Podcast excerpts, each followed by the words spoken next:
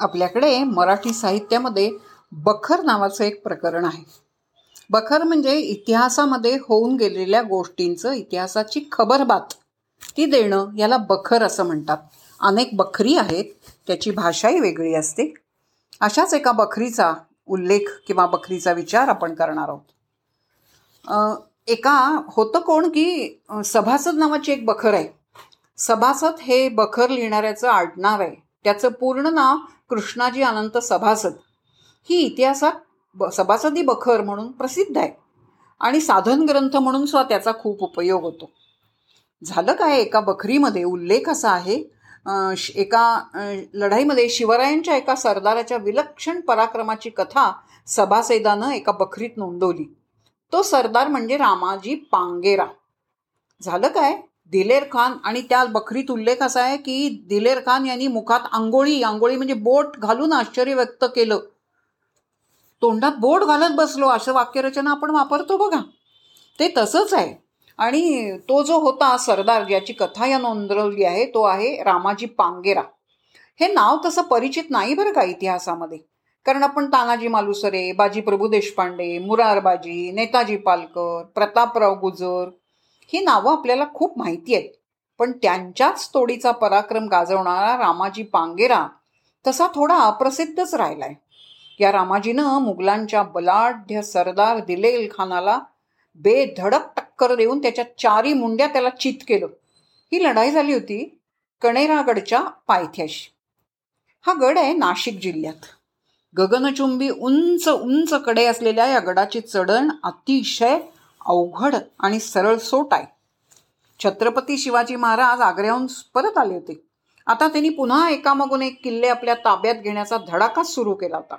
पुरंदर सिंहगड लोहगड रोहिडा असे अनेक एक एक गड स्वराज्यात घेत होते ते जमा करत होते.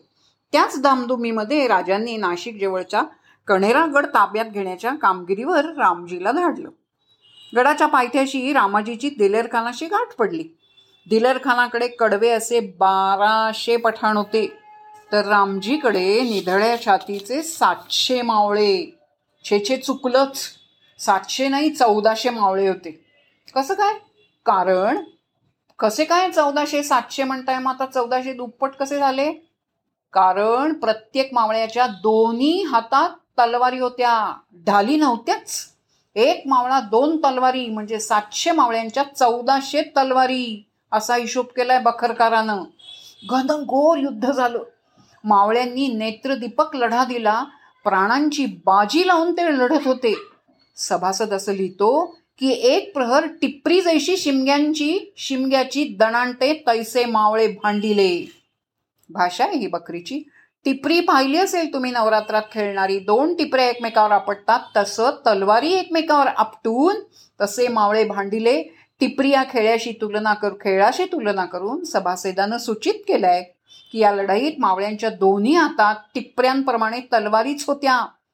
अशा लढाईला काळ झुंज असं म्हणतं. एक तर काळावर मृत्यूवर विजय किंवा कालवश व्हायचं. तिसरा पर्यायच नाही. रामाजी पांगेरा स्वतःच्या जाती स्वतः जातीनिशी आपल्या मावळ्यांचं उघडा बोडका होऊन दिलेलखानाच्या पठाणांवर विजेसारखा कोसळला होता. किमान पंधरा वीस जखमांचे अलंकार प्रत्येक मावळ्याच्या अंगावर शोभून दिसत होते. अखेरीस. अखेरीस झालं काय? यांच्याकडे सैन्य बाराशे यांच्याकडे सातशे पण तो म्हणतोय चौदाशे. अखेरीस दिलेर खानाला माघार घ्यावी लागली. ही शिवाजी महाराजांची शिकवण आहे. रामाजी जिंकला. मावळे जिंकले म्हणून सभासद लिहितो मग दिलेर खान यांनी मुखात आंघोळी घालून आश्चर्य व्यक्त केलं. म्हणजे तोंडात बोट घालून तो बघतच राहिला की सातशे लोक. आणि हे काय?